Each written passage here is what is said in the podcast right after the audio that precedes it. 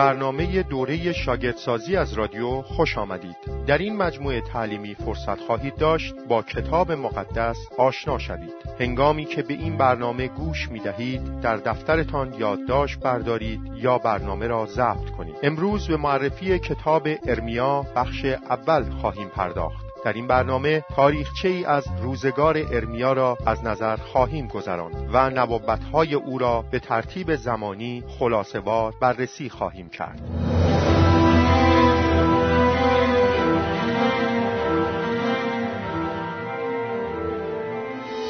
نکته یک تاریخچه ای از روزگار ارمیا و نبوتهای او به ترتیب زمانی کتاب ارمیا آمیخته است از تاریخ زندگی نامه و نبوت. در نگارش کتاب ارمیا ترتیب زمانی رعایت نشده است. زیرا این کتاب طی مدت زمانی دراز به نگارش درآمده و حداقل چهار بار ویرایش شده است. کتاب ارمیا از لحاظ تاریخی عمدتا مربوط به دورانی است که در آن پادشاهان یهودا خود را با امپراتوری بابل که مدام بر قدرت و نفوذش افسوده می‌شد مواجه می‌دیدند. ارمیای نبی نبوتهای خود را در دوران سلطنت یوشیا پادشاه در سال 627 قبل از میلاد آغاز کرد و تا مدتها پس از سقوط اورشلیم در سال 586 قبل از میلاد همچنان نبوت می کرد. نبوت های ارمیا را می توان به پنج دوره تقسیم کرد. دوره اول نبوت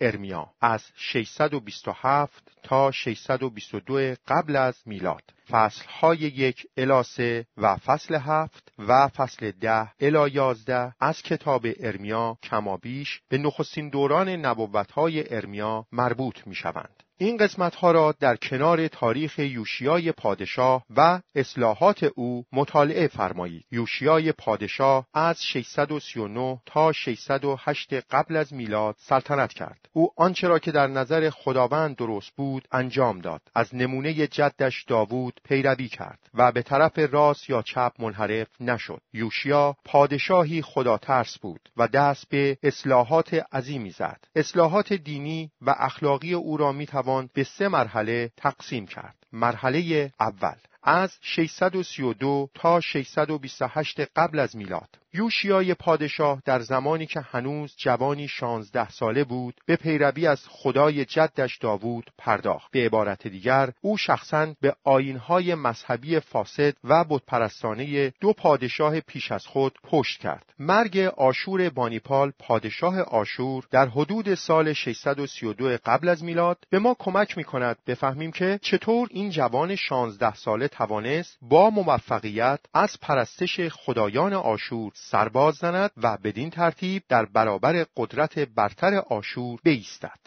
مرحله دوم از 628 تا 622 قبل از میلاد. وقتی یوشیا 20 ساله شد دامنه اصلاحات خود را به اورشلیم و سرانجام به سراسر یهودا و حتی به سرزمین هایی که زمانی پادشاهی شمالی اسرائیل بود گسترش داد. دعوت ارمیای نبی در سیزدهمین سال سلطنت یوشیای پادشاه یعنی در سال 627 قبل از میلاد و نوبتهای آتشین او بر ضد بت پرستی شرماوری که در اورشلیم و یهودا رواج داشت به احتمال زیاد نیرومندترین عاملی بود که سبب شد یوشیا با شدت هرچه تمامتر در صدد ریشهکن ساختن بتپرستی براید. در دوم پادشاهان فصل 23 آیه 4 الی 20 و دوم تواریخ فصل 34 آیه 3 الی 7 می‌خوانیم که چطور یوشیا معزل بتپرستی را به تدریج ریشهکن ساخت. او نخست ظروفی را که برای پرستش بتها و آفتاب و ماه و ستارگان به کار می رفت از خانه خداوند پاکسازی کرد و بدین ترتیب به پرستش رسمی بتها در خانه خداوند پایان داد. او دقیقا همین کار را در یهودا نیز تکرار کرد. نخست فقط کاهنان بتپرست بیگانه را برکنار کرد و تنها مدتها بعد بود که کاهنان لاوی را آورد تا مکانهای بلند مخصوص پرستش بتها را که کاهنان در آن بخور میسوزاندند نجس سازند. یوشیا تنها پس از برکنار ساختن کاهنان بتپرست به نابودی بتها پرداخت. او بتهای مهم اقوام مجاور از جمله بتهای مملکت آشور را که بر یهودا و اورشلیم سلطه داشت از بین برد. یوشیا یوشیا در اورشلیم قربانگاه توفت را که مردم بر آن پسران و دختران خود را برای بت مولک قربانی می کردند و ویران ساخت. این بت هولناک نشانه وفاداری به آشور بود. یوشیا همچنین اسبهایی را که در پرستش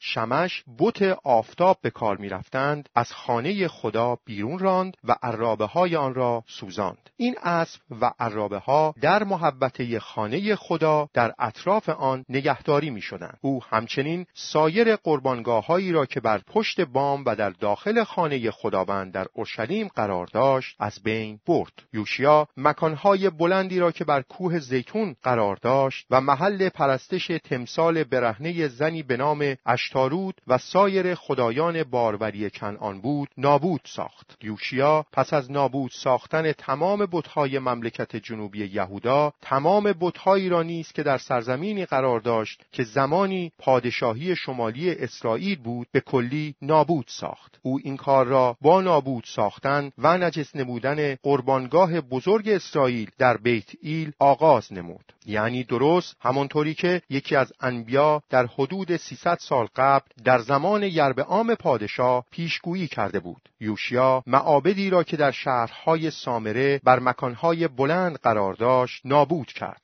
و کاهنان بتپرست این مکانهای بلند را روی قربانگاه های خودشان کشت و اجسادشان را نجس ساخت. مرحله سوم در سال 622 قبل از میلاد وقتی یوشیا 24 ساله بود کتاب شریعت در جریان بازسازی خانه خداوند در اورشلیم مجددا پیدا شد. این کتاب احتمالا در دوران افول مذهبی که به هنگام سلطنت منسی پادشاه حکم فرما گردید گم شده بود. قرائت کتاب شریعت باعث گردید که یوشیا خود را در برابر خداوند فروتن سازد. او از یک سو بتپرستی را در ملع عام ممنوع ساخت و تمام مظاهر بیرونی آن را ریشهکن نمود. او بر حسب آنچه در شریعت عهد عتیق آمده بود تمام جادوگران و کسانی را که به هزار ارباح می پرداختند کشت و تمام بتها و رجاسات شرماوری را که هنوز در آن سرزمین یافت می‌شد از بین برد و سوی دیگر رسما مقرر داشت که خداوند بار دیگر در هیکل پرستش شود.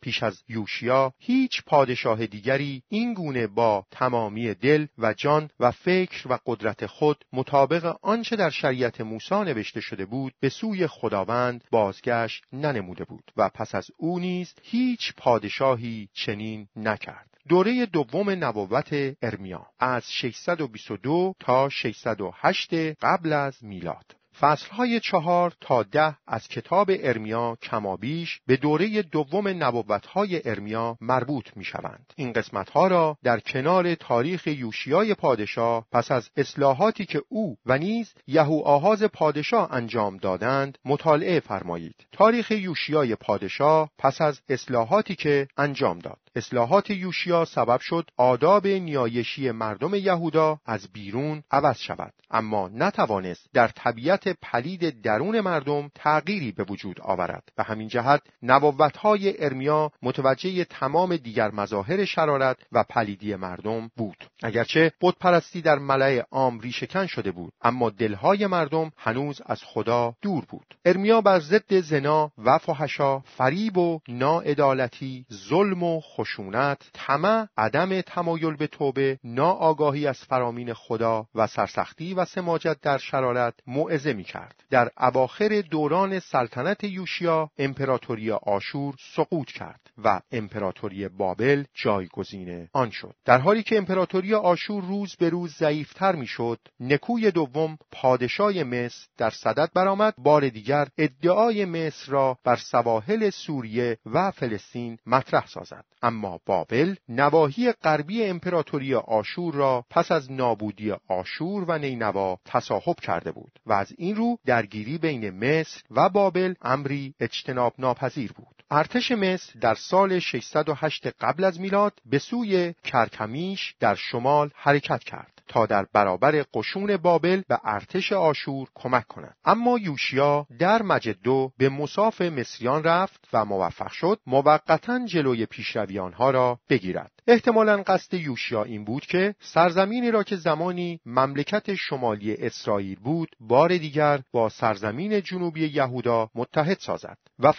های نکو پادشاه مصر را تهدیدی برای این پادشاهی گسترش یافته خود می‌دید. اما در جریان این جنگ که در سال 608 قبل از میلاد در مجدو در گرفت یوشیا خدا ترس ترین پادشاه یهودا کشته شد.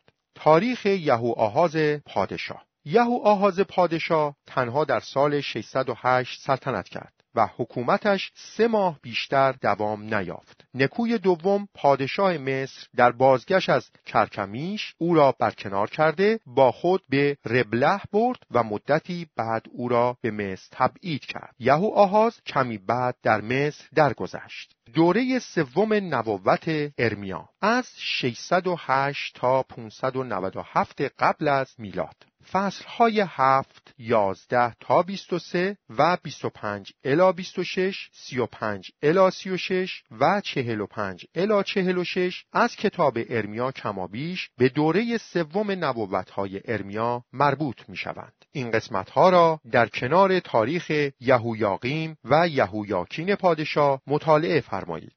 اول تاریخ یهویاقیم پادشاه به عنوان دست نشانده نکوی دوم پادشاه مصر. یهویاقیم از 608 تا 598 قبل از میلاد سلطنت کرد. او پسر یوشیا و برادر بزرگ یهو آهاز بود. نکوی دوم پادشاه مصر در بازگشت از کرکمیش او را به سلطنت گماشت و نام او را از الیاقیم به یهویاقیم تغییر داد تا نشان دهد که او دست نشانده و فرمانبردار مصر است. یهویاقیم از قوم خود مالیات های سنگینی گرفت تا باج و خراجی را که مصر از او خواسته بود بپردازد. او نیز همچون پدران خود در نظر خداوند شرارت ورزید. در دوران حکومت او اصلاحات یوشیا به فراموشی سپرده شد و مردم به زودی دوباره به پرستش بتها بازگشتند. ارمیا و حبقون نبی هر دو بر ضد این افول مذهبی و سرکشی در برابر خدا نبوت کردند. یهویاقیم پادشاه همچنین خون بیگناهان بسیاری را ریخت که یکی از آنان اوریای نبی بود نبوکدنصر پادشاه بابل در مدت حکومت او دو بار به مملکت یهودا حمله کرد.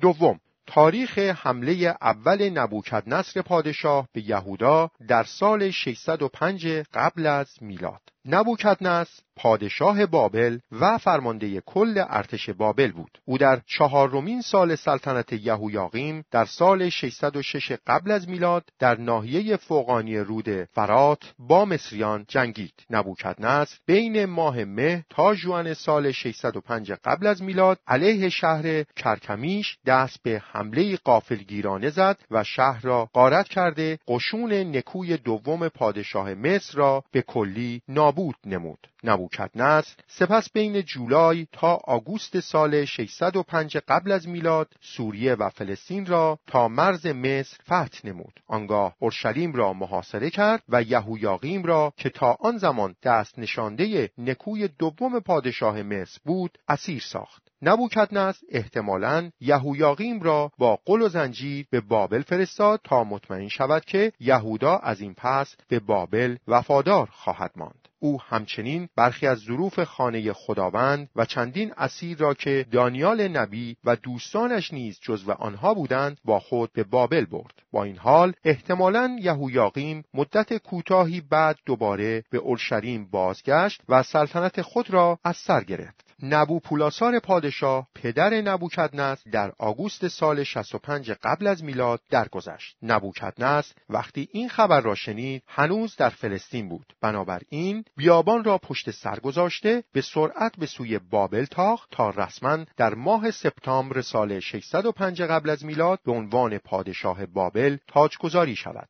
نبوکدنس تقریبا تا سپتامبر سال 562 قبل از میلاد سلطنت کرد.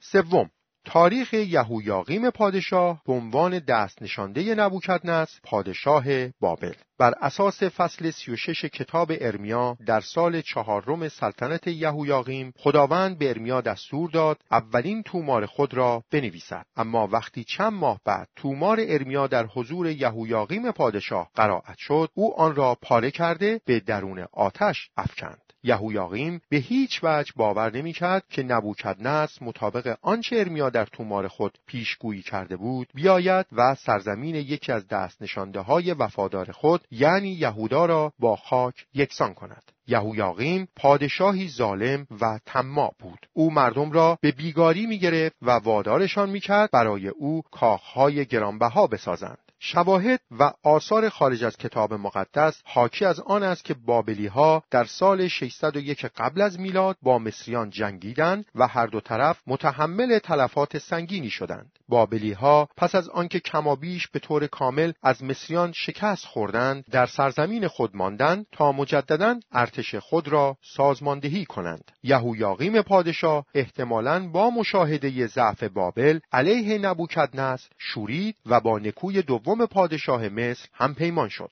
نبوکدنصر در ابتدا مداخله نکرد بلکه تنها سربازان محلی بابل و اقوام همسایه یهودا را تحریک کرد تا علیه یهودا دست به حملاتی بزنند و بدین ترتیب یهویاقیم را به اورشلیم محدود ساخت اما پس از 18 ماه ارتش بابل دوباره سامان یافت و در سال 599 قبل از میلاد به طایفه عرب قیدار و عرب ساکن شرق اردن حمله کرد. نبوکدنصر در سال 598 قبل از میلاد برای بار دوم به یهودا حمله کرد. یهویاقیم پادشاه در جریان این محاصره اورشلیم در ماه دسامبر سال 598 قبل از میلاد درگذشت. او سه ماه و ده روز قبل از سقوط اورشلیم مرد. ارمیا پیشتر پیشگویی کرده بود که یهویاقیم مانند یک الاغ دفن خواهد شد و بر اساس نوشته های یوسیفوس وقای نگار جنازه او را بیرون دیوارهای شهر انداختند.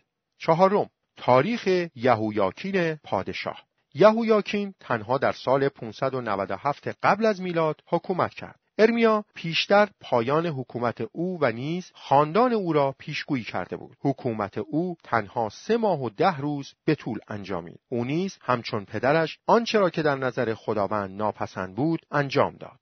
پنجم تاریخ حمله دوم نبوکدنصر پادشاه به یهودا از سال 598 تا 597 قبل از میلاد. این حمله که در سال 598 قبل از میلاد در زمان سلطنت یهویاقیم پادشاه آغاز شده بود در سال 597 قبل از میلاد به هنگام سلطنت یهویاکین به پایان رسید. نبوکدنصر اورشلیم را در ماه مارس سال 597 قبل از میلاد تسخیر کرد. یهویاکین پادشاه به اتفاق مادرش غلامان و کنیزانش و نیز فرماندهان و رؤسای اورشلیم به استقبال پادشاه بابل شتافتند. احتمالا به خاطر همین تسلیم شدن یهویاکین بود که نبوکدنصر از نابودی شهر صرف نظر کرد. اما او ظروف خانه خدا را به مردوک در بابل منتقل کرد و این افراد را به تبعید فرستاد. یهویاکین پادشاه، مادر پادشاه، همسران پادشاه، فرمانده ها و مقامات مملکتی، رؤسای ارتش و قریب به 7000 سرباز جنگی در حدود 7000 نفر از صنعتگران و آهنگران ماهر که همگی مردانی قوی و مناسب رأس بودند و نیز ده هزار نفر را به عنوان اسیر. نبوکدنصر فقیرترین مردم اورشلیم را در این شهر باقی گذاشت.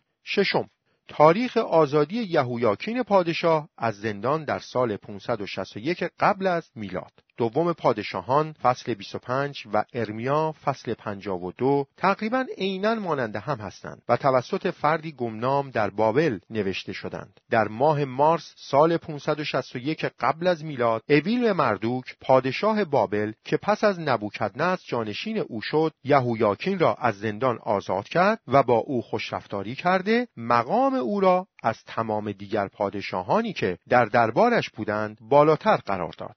دوره چهارم نبوت ارمیا از 597 تا 586 قبل از میلاد فصلهای 21 و 23 الی 24 و 27 الی 34 و 37 الی 40 و 49 الی 52 از کتاب ارمیا کمابیش به دوره چهارم نبوتهای ارمیا مربوط می شوند. این قسمت ها را در کنار تاریخ صدقیای پادشاه مطالعه فرمایید.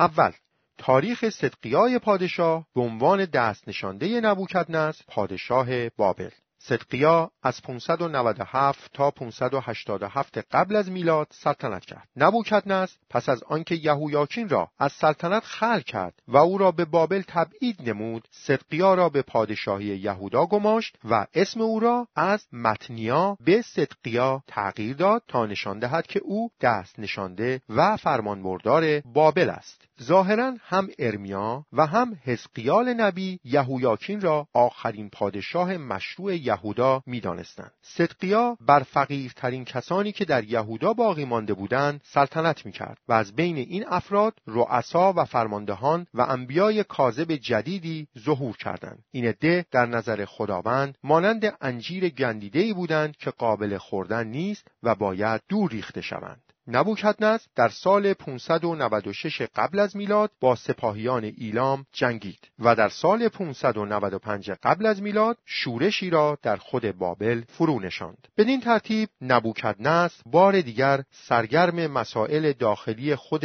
بابل شد. به همین جهت در چهارمین سال سلطنت صدقیا یعنی در سال 594 قبل از میلاد فرستادگانی از اقوام مجاور یعنی ادومیها، معابیها، امونیها، سور و سیدون به اورشلیم نزد صدقیا رفتند تا احتمالا در مورد امکان شورش علیه نبوکدنصر مذاکره کنند. در فصلهای 27 و 28 کتاب ارمیا می‌خوانیم که ارمیا به شدت در مورد این انبیای کاذب که میکوشیدند احساسات ملی گرایانه مردم را تحریک کنند و آنان را به تقیان علیه نبوکدنصر وادارند هشدار می‌دهد. صدقیا احتمالاً برای خاتمه دادن به شایعاتی که در مورد احتمال شورش علیه نبوکدنصر انتشار یافته بود و نیز جهت فرونشاندن سوء نبوکدنصر رهسپار بابل شد. با این حال صدقیا سرانجام پیمانی را که با نبوکدنصر بسته بود شکست و نمایندگانی را نزد حفرا پادشاه مصر فرستاد و از او درخواست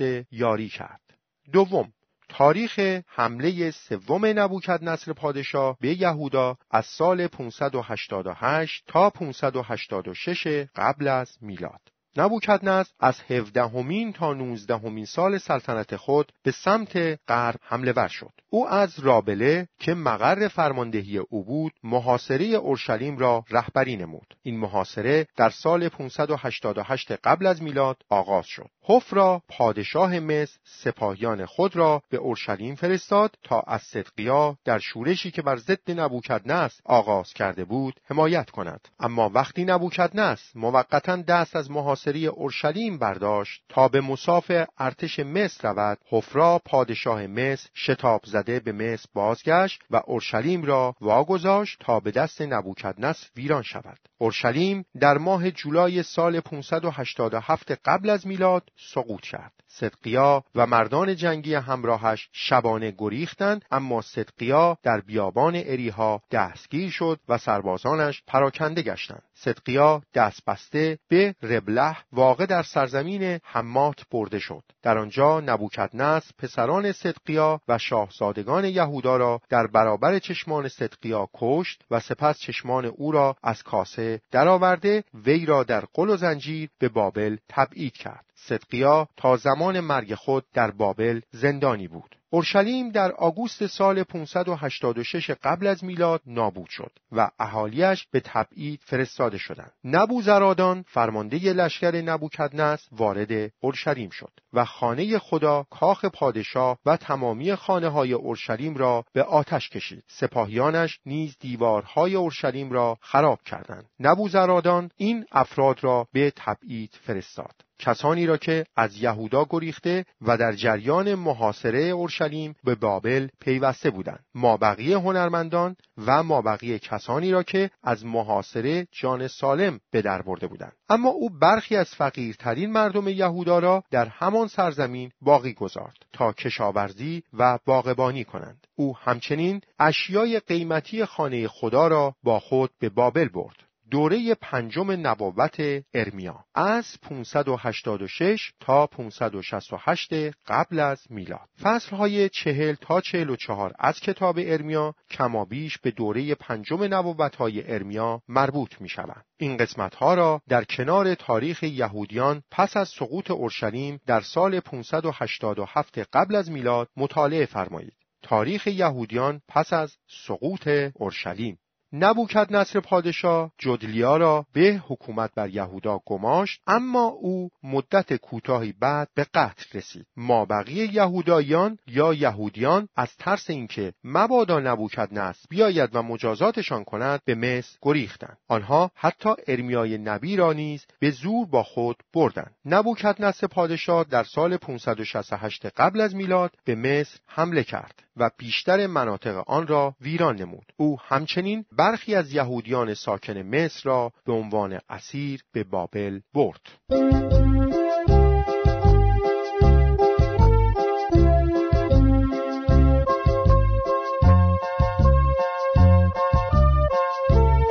تکلیف برای هفته آینده.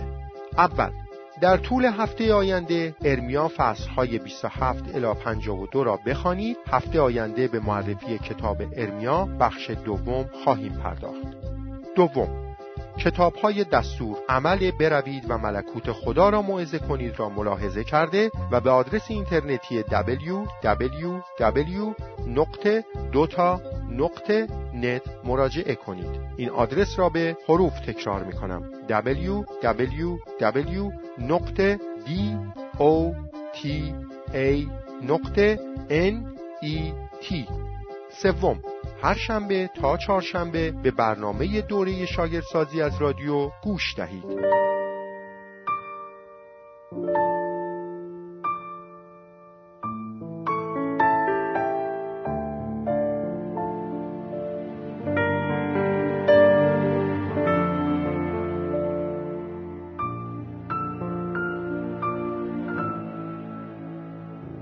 گرچه دانم در سختیم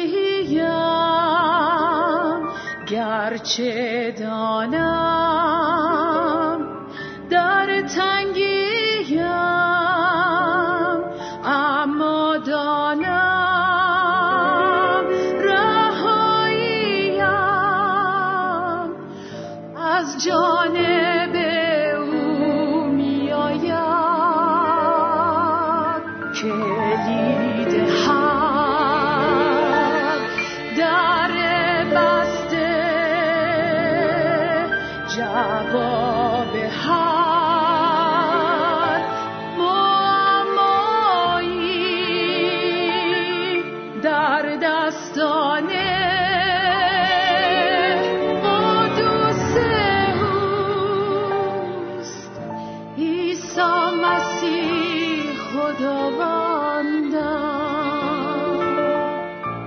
گرچه دانم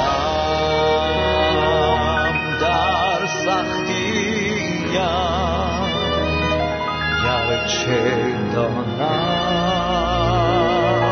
در تنگیم اما دانم رهاییم از جانب your